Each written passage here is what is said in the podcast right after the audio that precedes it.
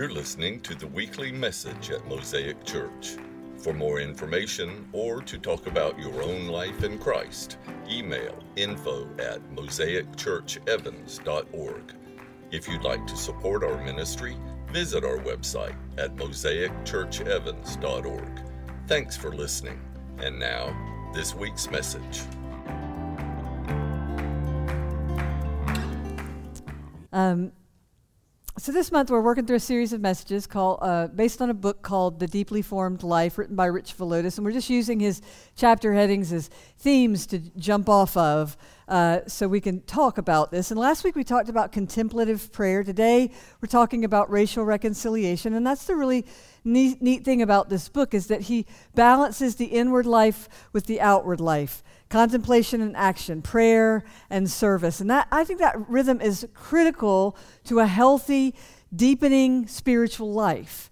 The journey inward, the deeply formed life, is what animates the journey outward. So I want you to look with me today as we talk about racial reconciliation. I want you to look with me at Ephesians chapter two. That's where we're going to be. The best way to engage the message is with something to write on and something to write with. Um, I approach this uh, topic with a lot of um, fear and trepidation, but also a real clear understanding of what the Bible challenges us toward. And so I just want to pray for you as we uh, look at Ephesians chapter two. We're going to start with verse eleven, but I want to pray first. Lord Jesus, that you would give us eyes to see what's in the Scripture and ears to hear what the Spirit wants to say to us in this room for this season. And, I, and I'm praying, God, for a heart that, that stretches far enough to capture it all. God, give us ears to hear what you want us to hear, each one of us, right where we live. If you would do that, Jesus, we would be so grateful. We love, honor, and worship you, Christ. Amen. So look at verse eleven, Ephesians two, uh, verse eleven. Therefore, he says, remember. I want you to underline that word, remember. Remember that formerly you, who were Gentiles by birth and called the uncircumcised by those who called themselves the circumcision, which is done in the body by human hands, remember, when you say that, underline that twice. Remember, when we, we see it more in there more than once, he wants you to do something with it. He wants you to remember. Remember where you've come from. Remember that at that time you were separate from Christ, excluded from citizenship in Israel, and foreigners to the covenants of the promise, without hope and without God in the world. But now, in Christ Jesus, you who were once far away have been brought near by the blood of Christ. Underline that phrase, by the blood of Christ. And, and then I'm going to come back up to verse eleven just so we can remember what he says here. Remember that formerly you who were Gentiles by birth and called uncircumcised by those who, who call themselves the circumcision, which is done in the body by human hands, remember that at that time you were separate from Christ. It's one of the reasons I love Paul so much. He does, he's not above a little gentle confrontation. Uh, and right here, he quietly reminds these Gentile believers who are trying to make a scene over some people who weren't doing something right, that they were once outsiders themselves. In the same way they're measuring others, somebody once looked at them, measured them by a critical standard, and decided they were not as good as. So these Gentile believers were once distinguished from the Jewish people, God's people, by a physical mark that wasn't arbitrary, but was man-made. God, and Paul is using circumcision to make a point here that is that about that all too human tendency to distinguish ourselves from others based on whatever value is convenient, whatever value makes us not like them, whoever the them is that we're targeting at the moment. This is a recurring theme for Paul, who is himself faithful and observant. He's a Jewish man, a, a Pharisee sent to bring Gentiles. He was a missionary to the Gentiles, sent to bring them under the influence of the cross of Jesus Christ. Remember, you, you were saved by the blood of Jesus, he says to them. As a Pharisee, he'd once been the guy who pointed out all the ways the other people were not like him. Slaves and women were property. Greeks were subhuman to a Jew. A Pharisee's prayer was literally, God, I thank you that I am a Jew, not a Gentile, a man, not a woman, a freeman, not a slave. Pro tip, don't pray that, okay? That was the Pharisee's prayer. And now Paul, a Pharisee's Pharisee, comes in and says that in Jesus, the whole system has been blown apart. See, the thing was, to be Jewish was and is both a religion and a race or an ethnicity. And if you put it in biblical terms, they were a people or a, or, or a, or a nation. And all through the Old Testament, as a nation or a people, Jews were cautioned to segregate themselves. They were told not to marry the wives of foreigners. More than once, when they were told by God to go in and protect, to, to, to possess a land, they were told not to leave anybody standing, not a single person. And that seems pretty harsh. And I can't explain all of that, can't possibly understand or, or represent The, the motives of God in those extreme circumstances, except to say that out of a pagan mentality, out of an idol-worshiping world, God was carrying out a people from whom he would expect holiness as a lifestyle. And he didn't want anything or anyone clouding that vision. The people of Israel would be a people who are defined by the holiness of God. Let me say that again. You should write this down. The people of Israel would be a people who were defined by the holiness of God. I want you to write that down because that has not changed. The people of God are to be a people who are defined by his holiness. And yet even God said through the prophet Jeremiah, he said the day is going to come when, when this mark of holiness would extend beyond the borders of Israel. The day would come when God would take the laws he was giving these people, the, the laws, these external rules and things they were supposed to go by, and he would put those laws in their minds, and he would write them on their hearts. And it would be their, our interior identification with, our posture toward the values of the kingdom that would mark us too as the people of God. And Jesus was the, the one who would introduce this new kind of humanity. He comes and he says, you don't need a national division anymore because the law is no longer given to a nation of people, but through the Spirit is being poured out over all who believe. Thanks be to God. So we are citizens of the kingdom of God first. So where this people group was once cautioned to keep separate and to, to, to um, you know, to protect their own nation in Christ, they were now being called not away from the world, but into the world to preach the good news of Jesus and to graft in every person who comes not by ethnicity, excuse me, by ethnicity or nationality or by any external mark, but by faith. We come to Christ by faith. This was a very hard concept. Paul was trying to convey, not even to Jewish people, but to Gentiles who believed the good news about Jesus, because it seems we all have this insatiable capacity to build walls.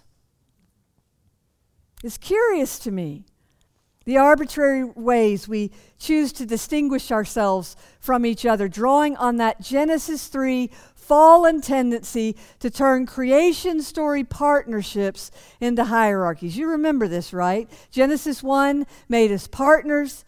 Genesis, excuse me, one and two made us partners. But then Genesis three, the coming of the fall, um, made us into a hierarchy. And ever since, not just with men and women, but with everyone and everything, we have this fallen need to prove our goodness. So we measure ourselves against others. We do the hierarchy thing. At least I'm not like that one. using arbitrary measures so we can prove that we are not totally depraved. Because we're scared to death of thinking of ourselves as totally depraved and in need of grace. But friends, you are totally depraved but for Jesus. We do it with everything. We do it with sports teams.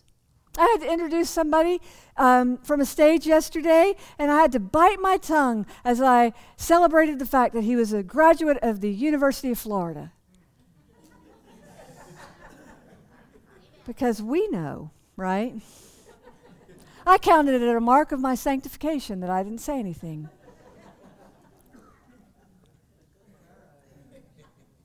And we do it with regions of the country. No true Southerner really believes that people from the North are better than us. No true Northerners, Northerner can hear a Southern accent without thinking of Forrest Gump. We do this to each other. Do you remember my story last week? I, of, of finding myself judged for being left-handed in a right-handed country. If you didn't hear the story, um, look it up online from last week's message. I can't speak for all left-handers, but um, in our part of the world, I hardly noticed my left-handed wor- my left-handedness, not in our part of the world. When I was little, my third grade teacher actually hated left-handed people, and she would whack me when she saw me writing with my left hand. But as an adult, I really only noticed it, I mean, I still notice it when I use a pair of scissors. I don't know what it is about scissors, but in the left hand, they just don't work the same as in the right hand. And if you buy a cheap knife, it's serrated only on one side. The right-hander side. But those aren't, anybody else in here left-handed? Who else in here? So there's, oh look, wow. Praise Jesus. This is the left-handed service. There was only one in the first service. I know. The, the second service is better than the first service.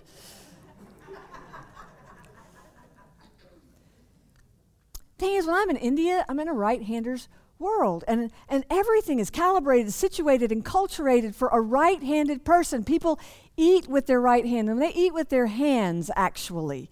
So just their right hand. And I bet ninety-nine percent of people who are in India who are right-handed have no idea that right-handedness as a preference makes life hard for everybody else. I bet they have no idea. Maybe they would be concerned if they knew, or maybe they wouldn't.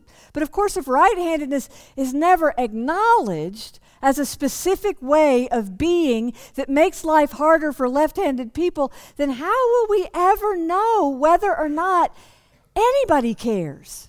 If we never acknowledge it, does this make sense? How will we know if anybody cares?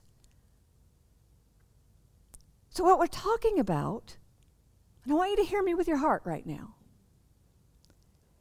we're talking about the dominant culture bending the world to its preferences with no sense of how that might be affecting a minority culture. And I don't want to know more than I know. So please tell me if I'm completely missing the point here. But maybe that's something like what Paul is saying here when he asks these Jesus-believing Gentiles who are living in a mostly Gentile world in Ephesus not to give in to that all-too-human tendency to start judging other people, God's people, in fact, as somehow less than. So in Villodas' book, he uses a term that, frankly, for a lot of white people is loaded. It's whiteness. It's whiteness as a concept. And I get it. It makes us nervous to even say it out loud. But if we never acknowledge, if we never think through these things, how will we ever be able to know whether it matters to us or not? So when he uses whiteness, Villodas, he's talking about how much of the world deals with ethnic diversity. And he gently challenges us to consider how we ask others to bend to our preferences. I want you to think about this. A, a Pew Forum sur- survey, Pew Forum is a reputable uh, research fo- uh, firm. Pew Forum asked ten thousand American adults if we've made progress when it comes to issues related to race. About nineteen percent of black adults said, we've made a lot of progress. But sixty-four percent of white adults said, we've made a lot of progress. Perspective matters. That same study found that ninety percent of black adults believe white people benefit from how our society functions. But less than half of white adults said they benefit from how society functions. So we don't have to agree with whether these stats are accurate or not, although ten thousand people do have a right to their opinion. The point is, perspective matters, right? And some of us hate hearing stats like this because it makes us feel helpless. It makes us feel attacked. We don't want to feel this way. It's part of that fallen thing we do to protect ourselves, to keep ourselves from feeling totally depraved. I'm not that. I'm not that. But listen. Again, listen with your heart. What we miss when we don't allow ourselves to empathize with other points of view is mercy. That's what we miss. What we miss when we don't allow ourselves to empathize with another person's point of view is mercy. Jesus said, "Blessed are the merciful, for they will receive mercy." It is as we unleash empathy, as we unleash compassion, as we tear down the dividing walls of hostility, Paul will tell us this in just a minute, that we begin to feel the compassion of God toward us. Do you understand what I'm saying? Because to the extent that my heart is hard toward anyone else, I will not be able to feel the compassion of God toward me. Jesus says this, "Blessed are the merciful, for they will receive mercy." So if whiteness as a term doesn't sit well with you, don't use it. That's fine. But have the humility to hear what Paul says when he says that our tendency to create hierarchies, to rank ways of being, if those things are never acknowledged, if, for instance, people with white skin never acknowledge that we have ways of living that might make life harder for, pe- for other people, even if we don't mean for that to be so, if we never acknowledge that possibility, then how will we ever learn mercy? How will we ever know how far our hearts need to stretch? Or in fact, if our hearts are willing to stretch at all. Maybe that question needs to become more personal. If you never acknowledge the ways in which your normal makes it harder on someone else's life, then how will you ever know if that even matters to you? How will you know how far your heart needs to stretch, or if your heart is willing to stretch at all? How will you ever get close enough to someone to see Jesus in their eye, in their eyes if your worldview never allows you to acknowledge what might be hard for them? I'm going to ask that question again. If you never acknowledge that your normal makes it harder for someone else, might make it harder for someone else, how will you ever know how far your heart needs to stretch, or if you're even willing to stretch at all? Does this make sense? Look at verse thirteen, Ephesians two, verse thirteen. He says, "But in Christ Jesus, you who were once far away You have been brought near by the blood of Christ. What Paul is wanting to make sure we all, all get here is that it, the ground is level beneath the cross. For he himself is our peace, who has made the two groups one and has destroyed the barrier, the dividing wall of hostility. Underline that phrase. By setting aside in his flesh the law with its commands and regulations. His purpose was to create in himself one new humanity out of the two, thus making peace, and in one body to reconcile both of them to God through the cross, by which he put to death their hostility. He came and preached peace to you who were far away and peace to those who were near. For through him we both have access to the Father by one Spirit.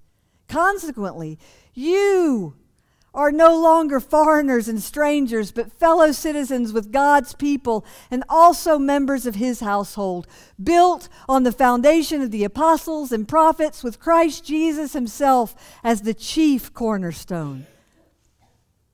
For he himself is our peace, he says, verse fourteen, who has made the two groups one and has destroyed the barrier, the dividing wall of, hosti- of hostility. When Paul talks about the dividing wall of hostility, he is talking about a very real wall between two kinds of people. But I believe that wall between us is also a wall within us. In fact, I suspect the wall within us, that dividing wall of hostility that lives inside of us, is the, is the wall that actually creates the dividing wall between us. I suspect that the wall within us, that dividing wall of hostility that lives inside each of us, is the one that creates the walls between us. Because these two warring sides inside every one of us, that's the result of the fall. We battle each other because we battle within ourselves. And if I had to guess, I'd say it's fear that creates that war within us.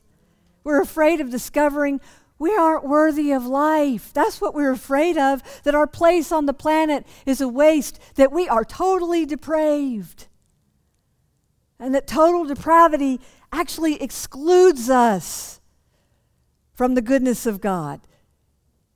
No wonder bad theologies like limited atonement get invented. Limited atonement, that idea that some people are saved and some people are doomed to never be saved no matter how they, hard they try, that seems to me to come straight out of a worldview that is scared to death that I am not savable. But just so you don't worry, we don't believe in limited atonement. We teach that unlimited atonement, the idea that Jesus' blood was shed not just for some people or only for those God has chosen in advance. Unlimited atonement is the gift of the cross. The ground is level at the cross. The blood of Jesus was shed for all people and is equally available to all people. We are all chosen. Isn't that great news? We are all chosen and can now choose the God who has chosen us. Come on. So Paul teaches us, to, uh, Ephesians two thirteen, now in Christ Jesus, you who were once far away have been brought near, not because you're good enough, but by the blood of Christ. And verse fourteen, he himself is our peace. He is our peace, who has made the two groups one and has destroyed the barrier, the dividing wall of hostility. Consequently, verse nineteen, you're not a foreigner or a slave anymore. You're not the person pressing your hand, your face against the glass, wishing you could get in there. You're not a foreigner or a stranger anymore. You are a fellow citizen with all God's people and also members of his household. So Paul's point is that we are equal because we're all in a common relationship with Jesus Christ. We are blood relatives. The blood that joins us is the blood of Jesus. The blood of Jesus is what ties us together, and it's the sacrifice of Jesus that makes us worthy. I don't earn my own worthiness. I am made worthy by the blood of Jesus. So when we talk about reconciling groups of people, what we are talking about is, is what, what we're asking ourselves is, what in me is still holding a defense that keeps me from hearing where another person is? That's it. What in me has held on to such defense? What in me is holding on to shame? What in me is holding on to the total lie that I have to defend myself? And that keeps me from being able to empathize, confidently empathize with another person's perspective. Does that make sense? So I was thinking, what is the spiritual discipline that retrains our brains toward the creation side of holiness? Villodas mentions several in his book. He talks about remembering. Remember it twice in, in that this passage we've looked at twice. He, he talks about remembering. Re- remembering is, you know, we, we've all taken the same path to get to the cross of Jesus. We have all come from the place of not being worthy to being made worthy by the blood of Jesus, all of us. So remember where you came from. And listening, he talks about listening to help us gain context. It's as I listen with a non-defensive po- posture that I begin to empathize and find out how far my heart needs to stretch, or even if I have a heart to stretch at all.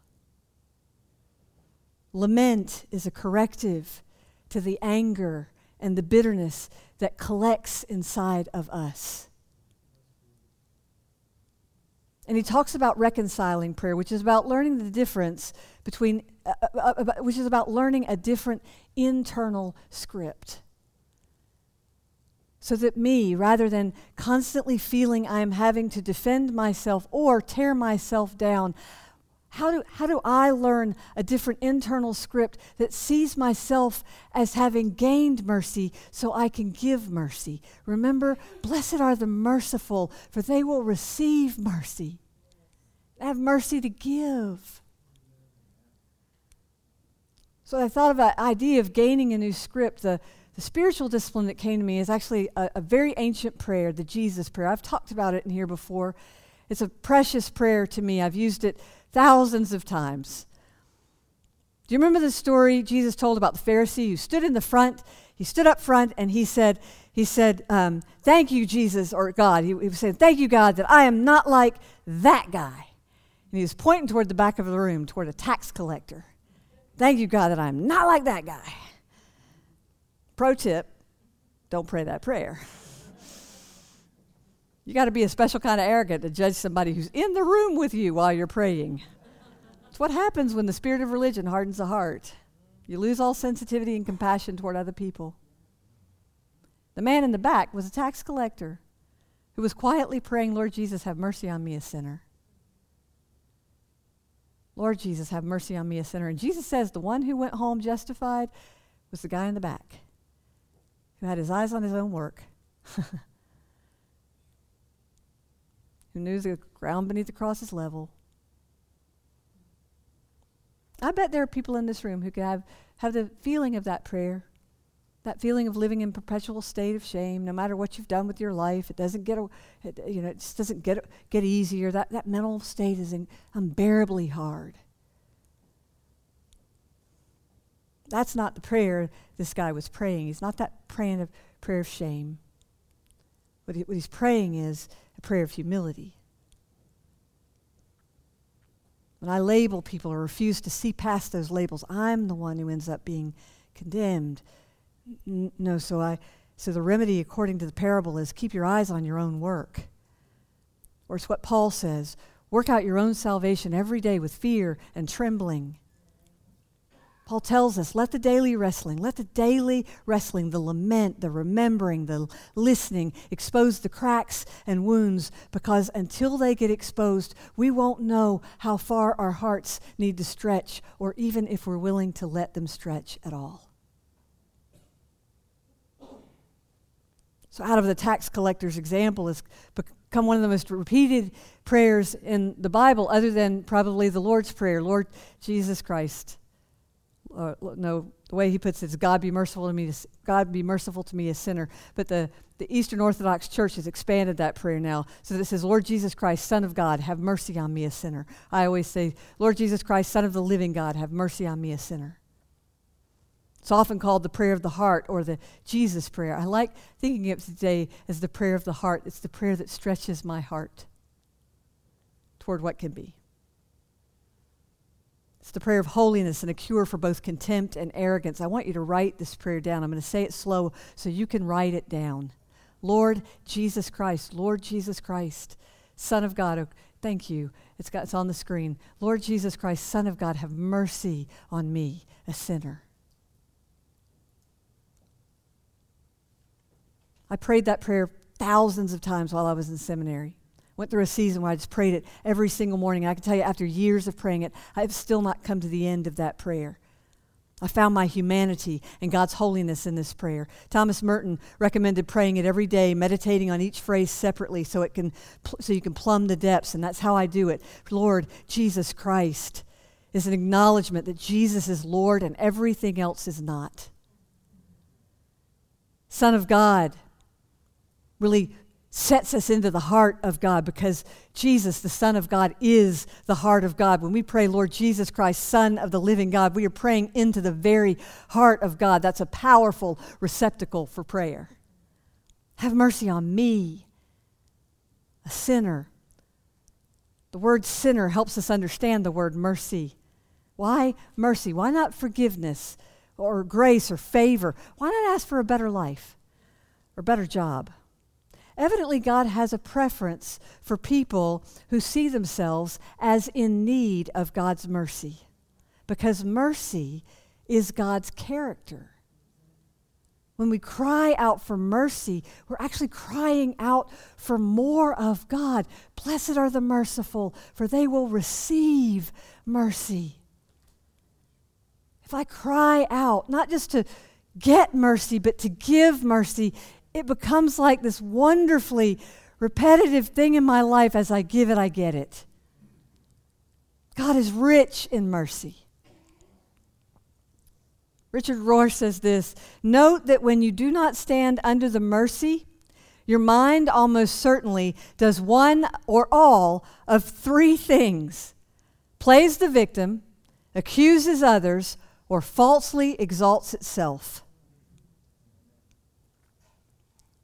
When you don't stand under the mercy, one of those three things is going to be what happens. You play the victim, you accuse somebody else. It can't be... I'm, or falsely exalts itself. But when you honestly ask for mercy, you make all three of these responses unnecessary and, in a way, impossible. Lord, have mercy. Makes your identity a totally received one, a gift of grace, and nothing that you need to protect or claim as your own. Lord Jesus Christ, Son of God, have mercy on me. I want to ask you to stand. Lord Jesus Christ, Son of God, have mercy on me. I want to say to you, you need this prayer more than you realize, especially if you're all clenched up right now. You need this prayer more than you realize.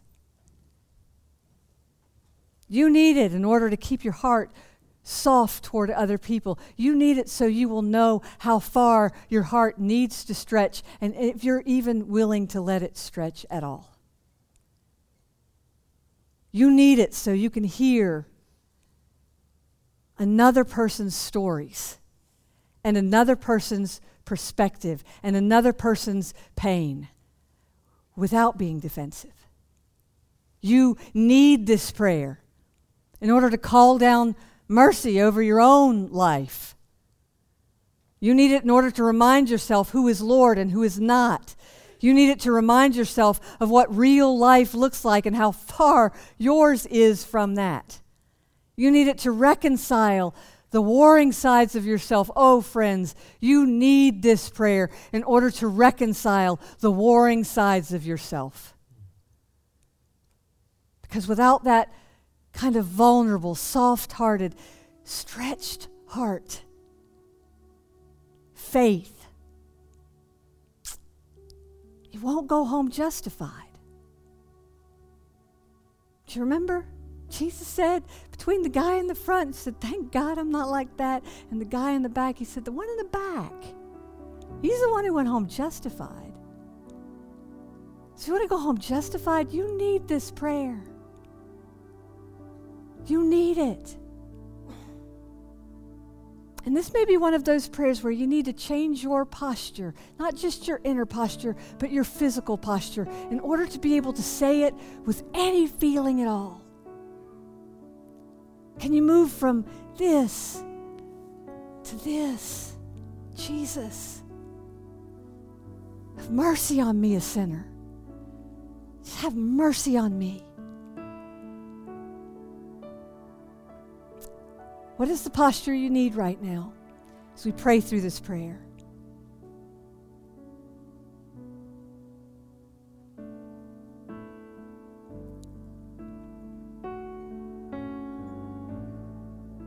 Lord Jesus Christ, I don't even know what I am, what idol I am protecting, where I'm using fear to protect my idol. I don't even know. I don't even know.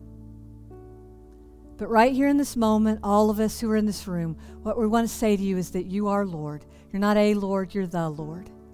Lord Jesus Christ, Son of God, because right now, God, right now, I just want to crawl up into your heart. And if Jesus, the Son of God, is your heart, I want to be right there in your heart with him. I want to crawl up into your heart, God, and I want to pull your heart around me like a weighted blanket. Feel your mercy right now. Have mercy on me, God. I want to feel the goodness of your mercy, the kindness of your mercy, the gentleness of your mercy. I want, God, for your mercy to, to dismantle the warring sides of me. Have mercy on me, the defensive side of me, the angry, bitter side of me, the hurting side of me, the grieving side of me, the shamed side of me. Have mercy on me, God. I just pull your, pull your mercy all around me, and I feel your strength and your weight and your goodness and your mothering heart. And I am grateful because I know that without you, I'm just a sinner with no hope. But with you, I am redeemed. I am made whole. I am made worthy. I am made holy. Thank you. Thank you, Jesus. Thank you, Jesus. I'm thankful, God, that you have the final word. I'm thankful. Jesus. Thanks for taking the time to listen to our message. If you live in the area and are looking for a church home, we'd love to see you. Visit us or check out our website at mosaic church evans dot org for more information. May God bless your day.